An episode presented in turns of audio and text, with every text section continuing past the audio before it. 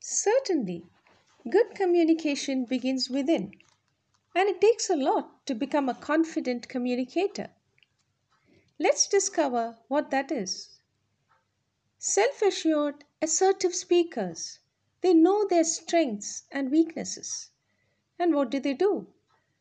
They play on their power packed positives, they highlight them while working on their weaknesses.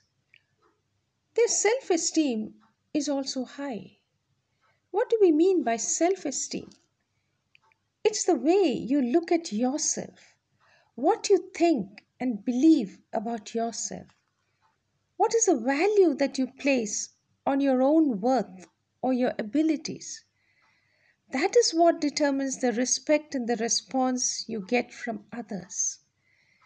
Isn't it much easier for you to point out your flaws rather than your robust vitality? Let's try an exercise. Take a piece of paper and write down two physical attributes in you that you find attractive, two personality traits that you have and you appreciate, and one talent, any one talent or skill that makes you unique, exceptional, and special.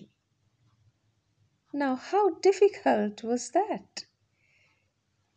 Keep this, look at it whenever the chips are down, remain buoyant and remain spirited.